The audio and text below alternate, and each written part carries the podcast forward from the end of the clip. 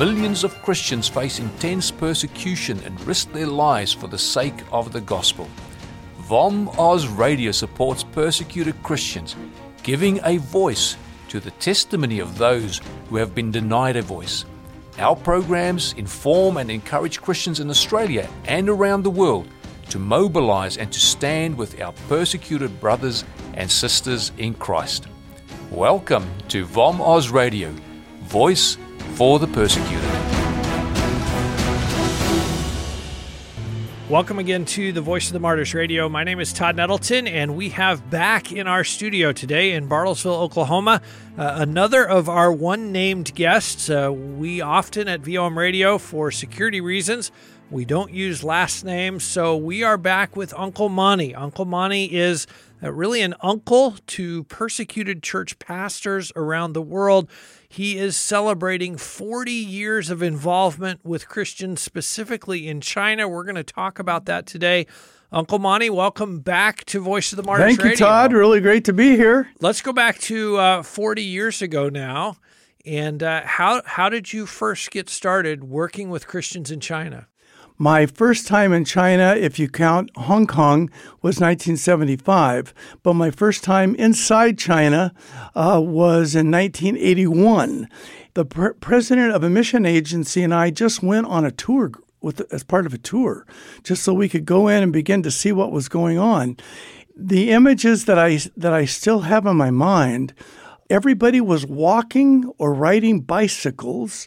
I maybe saw one or two cars the entire day.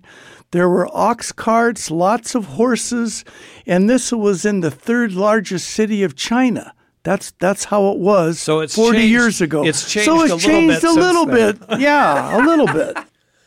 So how did you transition from going in as a tourist with a tour group to being able to sit down with house church pastors and open the Bible and open the scriptures and fellowship together and encourage each other?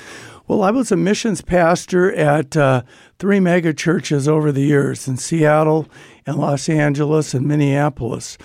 In Minneapolis, I met a man who had just retired.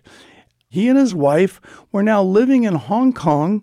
He was serving as kind of the first stop along the trail for people who would take Bibles in or take money in and do various things to be helping the church. They would first stop with this couple. And so I met them, and they said, you would really love to do some work with the underground church. They introduced me to some people, and then I began to meet and made a really good friend who had been living in China for quite some time. He began introducing me to 5 of the 6 largest house church networks and all their uncles, and we began having many meetings all over the country with these men, probably 10 to 12 meetings I had with them. And they began to get me involved in doing training in lots of their cities. But then I started, the last 14 years, I began primarily just working in one specific province, and it was with missionary training schools. And so these were ones who were preparing to go as missionaries to other parts of the world, primarily to the Muslim world. We have talked in recent years about the cameras everywhere in China and the facial recognition, and obviously different than it was 40 years ago. We could not do what we were doing 10 years ago now. Yes. All of it has changed. It's all changed. And in fact, 3.5 years ago, we were told by our Chinese friends, it's so dangerous now for you to be here and do what you're doing, and so dangerous for us to be with you or for us to be doing any of that we can't have you come anymore. And so I have not been to China for 3.5 years. And it's broken my heart because I was doing that for so long. Yeah. In fact, I was going about 4 times a year for 20 years. We figure close to 80 times. Wow. I was going just training with underground church networks in China. and two in particular, 2 days after I left, then the police showed up and raided all the place, and everybody was arrested, and everything was confiscated. We lost everything, and they had to start all over. Did the police know you had been there? Yeah, like, they were showing my picture and saying, who is this man, and what can you tell me about him? And so I know that's been going on since the very beginning. Monty, as you talk to these Chinese future missionaries who are going to go to Islamic countries, they're going to go to the Middle East, they're going to go to Pakistan. In fact, 2 Chinese missionaries were martyred in Pakistan. How does the training for a missionary from China, living in hostility, living in persecution, differ to go to a Muslim field than it would be training for me as an American Christian? My wife and I have both been, I'll just say, in the Middle East with workers there that I trained in China. Wow. Okay? And it was just absolutely so much fun to be with them and see all that God had done through them. And we've kept going back. And the things we could tell you, it would just astound you. But they said, well, in class, you told us all this stuff, but we didn't pay a lot of attention to it because you were just an American, and because we didn't think that it probably was important, and so forth. They shared a lot of excuses. And then they said, but once we got to the field, we realized we were way over our head, and that we should have paid attention. Interesting. And that we desperately needed all that. And they said, you know what? And they said, now it would be far better that you didn't do any training for us inside China because it's so dangerous anyway. Let us come out, and we'll come into the Middle East, and we'll gather our people around every once in a while. And this is what they've now begun doing. And you can take 40 of us, and you can teach us for a week, and now you have our undivided attention. Yes. We know exactly what you're saying. Uh-huh. We know you're not exaggerating. We know that this is what we need to hear, and now our lives depend on it, and we're hanging on every word. That is what the Lord has allowed us to do, is now go and be with many of our friends, be with my sons and daughters, and see what the Lord has done through their lives, the thousands of people that they've touched, a whole people movement that has sprung up among some refugees who've come out of Syria. We'll just leave it at that, but there's lots of things that would be exciting to be able to share with our listeners one-on-one. Monty, are there particular Chinese Christians that you have known that have inspired your faith, that have inspired the way you follow Christ? Share some of those stories. One is a couple that designed pearl jewelry. They did it with their his mother and father, because that's what their business was. Right, the family business. And our ministry, VOM, got involved with them and began to help sell some of their pearl jewelry in America. From that, they had decided to save as much money as they could, and they had a very noble project. The noble project was when their second child was born, they had 3 girls. When their second child was born, they, at that point, had decided not to take her life and have her aborted, but to have her be born. And in doing that, they still could make her legitimate. And I know I'm sounding funny, but could make her legitimate with the government if they paid the $3,200. That would be the fine for having a second child. Well, they didn't have $3,200, and so this child had no official name with the government, could not go to school, could not get any medical help. Wow. Did not exist. Yeah. This child did not exist. Then they had a third girl, and the same thing happened with her. So they had 2 girls, and they had to raise Now $6,400. They didn't have any, and so they began selling this pearl jewelry. They saved their money for a long time until they had enough where they could then buy all the papers so these girls could be legal, and they did. And they're precious girls. I've been with them. So they did that, and then they kept on saving their money, and they tried to learn some English, and they wanted to get more schooling. And I'm going to just say this. They went outside China to a school that taught the Bible, and they then graduated from that school, and then they went back into China as workers in the far west of China, because their goal was to work with the Uyghurs. They're the largest Muslim minority group in China, 9.5 million people, and they're very much persecuted by the Chinese government. Very much persecuted. The Chinese government would see this family, they would have a lot of problems with what they're doing. They're Christians. They would, but it would be hard for them to track them because they're not on the traditional radar. What are some of the ways that the church in China is operating differently than it was 40 years ago? Has it changed? Yeah. And what are some of the ways that being a Christian in China has changed? This will be a rough estimate. 80% of the Christians 40 years ago were in unregistered churches.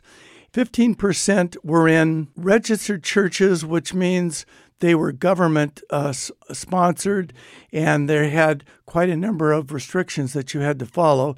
And then there was a small group that would be in the like a young adult, kind of like 20s and 30s in big cities that would kind of drift from city to city, or they might get transferred their jobs from Shanghai to Beijing to Guangzhou to whatever. As that happened, then they had fellowships. They would study the Bible together, pray together, but they didn't function like official churches. The 80% were in rural churches because all of the large house church networks started in rural areas. And so then what they did is they worked in the fields, they worked on their farms, and then maybe for half the year they would have their bicycles and they would go out and do colportage work, sell Bible portions quietly. They would do preaching. They would help churches, maybe do some baptisms, and they would help in the ministry. Well, all that changes when several hundred million people shift from the rural areas to the urban areas, and the churches all begin growing in the urban areas, and they're leaving all the places where these traditional house church movements had started, and instead they're now in the big cities, and now the husband and wife are both having to work because it's so expensive living in the apartments. So before, they could maybe live for $75 a month in a little place and maybe sleep in a barn, and they could just ride their bikes around, and everything was very cheap. But now if they have to, even riding a motorcycle, or there's going to be some additional expense. And if they're living in the big cities, they have to pay for all that. So what happened is you had all these hundreds of thousands upon hundreds of thousands of Christians who were the lieutenants, who were all the workers in these large house church networks. Now they've all moved to the cities. Now they don't have any time to do any church work. And so what happened is a number of the movements maybe had 7 million, and then when they all moved to the cities, now they're down to 4 million because they lost so many. It left the leaders in the dust because they were not prepared for all the changes that were taking place. So how has the church come through those changes and still stayed active and stayed vibrant? Sometimes they've had to make real compromises, but I'll say it probably in a good way. I'll give you an example. I worked for many years with a house church network that would not work with anybody in the above-ground church. So because they were in the underground church and they had had so many of their people ratted on and either killed or put in prison or bad things happen because people would pretend that they were a Christian and then turn them in. Yep. So that happened all the time. And so they could not have relations with anybody in an above-ground church. And so for years, I could only work with below-ground churches because if they knew that I was working with above-ground churches, then I was history. I could no longer have a relationship with them. Well, but what happened was they began to find out that, you know, some of these guys in the above-ground church are really good guys. In fact, I'll give you one example. One pastor we were working with, this pastor had been put in prison 4 times for his work by the government. And so he was not loved by the local police. So they then began to work with him, and they found out that he really was a good guy. And they found out that there were things that they could help them with. One, for example, is they would allow all the young people of their church from rural areas to come to the city where they were near the coast and to stay for 3 months and do it like a internship, like a summer internship. Oh, yeah. And they could stay in the church, in the building, because they had a building to be in. And as long as it was for a Christian activity, it was okay to do. They weren't doing anything to break the law. He would do this. It kind of gave them cover, basically. It gave them cover. I had one situation where I needed to get some money to one of the pastors in the underground church. Well, I gave the money to this pastor in the above-ground church just to see what he would do. Totally honest, he gave the money to them. They were very happy with his help. And so they began to see that maybe instead of just being automatically biased against everybody, that they maybe could pick and choose. Maybe they could say, well, we can't trust these people for these reasons, but these are ones from the above-ground church. We can trust them. And so it began to open up a whole new horizon that there could be other allies that they really would be. We're on the same team. We're all on the same team. So that was thrilling for them to see. That was a very important lesson for them to learn. So how are the key ways that we can pray for the churches in China right now? I've already told you that they're under a lot of stress. And what's at the heart of it is a Chinese nationalism that is wanting basically everybody of the West out as quick as possible. I mean, they would even have liked it as soon as the end of 2020, but COVID came along and, you know, did a number. But we still have more than 90% of all the Westerners out of the country. That doesn't mean that you can't go in as business people and do that, but we're talking about people living there and living full-time as a business or living full-time as a teacher or in some other kind of ministry. That's just not possible. People right and left, you know, just had to leave. A Chinese person could be put in prison for even talking with a Westerner on the phone, having a Westerner in their home. Certainly if they were caught running in a training event with us training Chinese house church pastors or things like that. And so it was just way too dangerous for us to be there and for them to be in any kind of contact with us.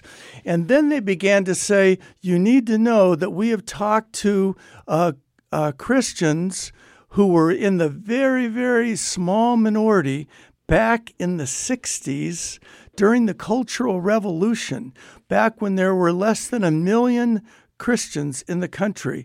And they said when Mao had his little red book and was urging all of us to worship him as God, and he was wanting us to destroy all the social icons of the past, cultural past, and so forth. And when all of that was taking place, actually the time now in China is rougher on everybody, but especially the Christians, than even then. Wow. Even then, during the Cultural Revolution.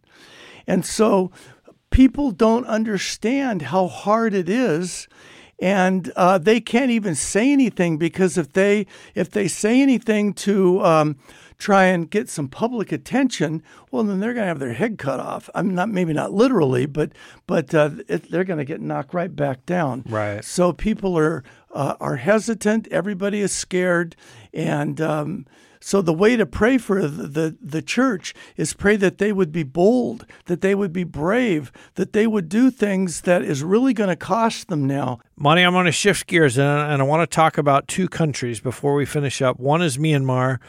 We are seeing Myanmar in the news. We're seeing the unrest. We're seeing protesters being killed. What is that meaning for Christians, for our brothers and sisters in Myanmar? Well, it's going to mean it's going to go rougher for the Christians. And many of the Christians are in the tribal areas. Some of them, they're not Christians, but some of the ones that have suffered the most are actually Muslim tribal peoples in the far north. And many of them, I think by the hundreds of thousands, have fled into Bangladesh to escape. And so you have many tribals who are suffering. You have a very difficult situation with their current president, who has now been put back in house arrest. I think she spent a lot of her adult life in house arrest. Yeah. Even winning the Nobel Peace Prize has still not kept her out of trouble. What you have is the beginning where it seemed like it was going to be peaceful, and for the first days it was peaceful, and then a few people got killed, and then pretty soon it just kind of gets out of hand, and then hundreds get killed in a given day, and that's where we're with now. The one who's now in charge, that's taken over as the military leader, he initially had said it would be a year or less, and at least within a year we'll get it back into normal relations and everything will be just fine. Well, that's what we were told, and the last time they said that, it was 49 years later, right, when they finally gave up control. So who knows how long it's going to be? We've heard this before, and so it could very well be a long, dark night again for Myanmar. During those 49 years, Christians were persecuted. So an important time to pray for the church in Myanmar, to pray for our brothers and sisters there who are looking at this and saying, wow, things are likely going to get worse for us. Yeah. Christians in hostile nations may live far from us. As believers, we know that we are one with them and part of the body of Christ. As such, we can't ignore their suffering. If the Holy Spirit is impressing you to know more and support the work of Voice of the Martyrs, please visit our website at vom.com.au. All donations of $2 and more are tax deductible in Australia. This has been a production of VOM Oz Radio, Voice for the Persecuted.